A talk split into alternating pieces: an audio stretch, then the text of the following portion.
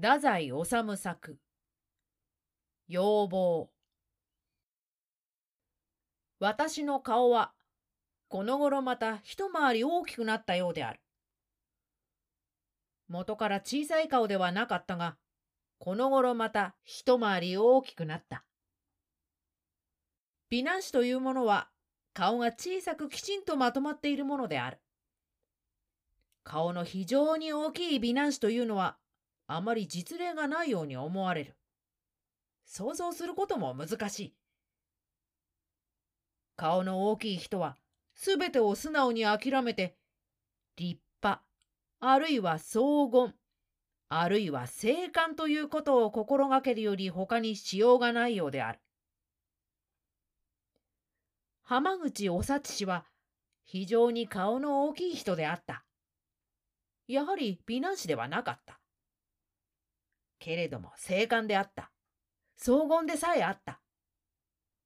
要望については、密かに収容したこともあったであろうと思われる。私もこうなれば、浜口氏になるように収容するより他はないと思っている。顔が大きくなると、よっぽど気をつけなければ、人に傲慢と誤解される。大きい面をしやがって、一体何だと思ってるんだ？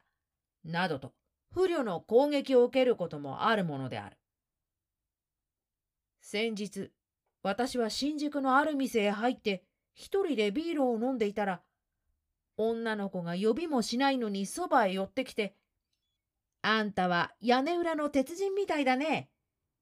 バカに偉そうにしているが、女にはモテませんね。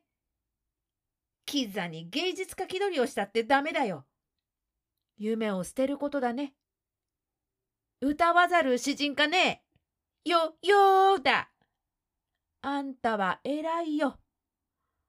こんなところへ来るにはね、まず歯医者に一月通ってからおいでなさいだ。とひどいことを言った。私の歯はボロボロに欠けているのである。私は返事に窮してお勘定を頼んだ。さすがにそれから五六日外出したくなかった。静かに家で読書した。鼻が赤くならなければいいがとも思っている。ご清聴ありがとうございました。朗読は二の前秋でした。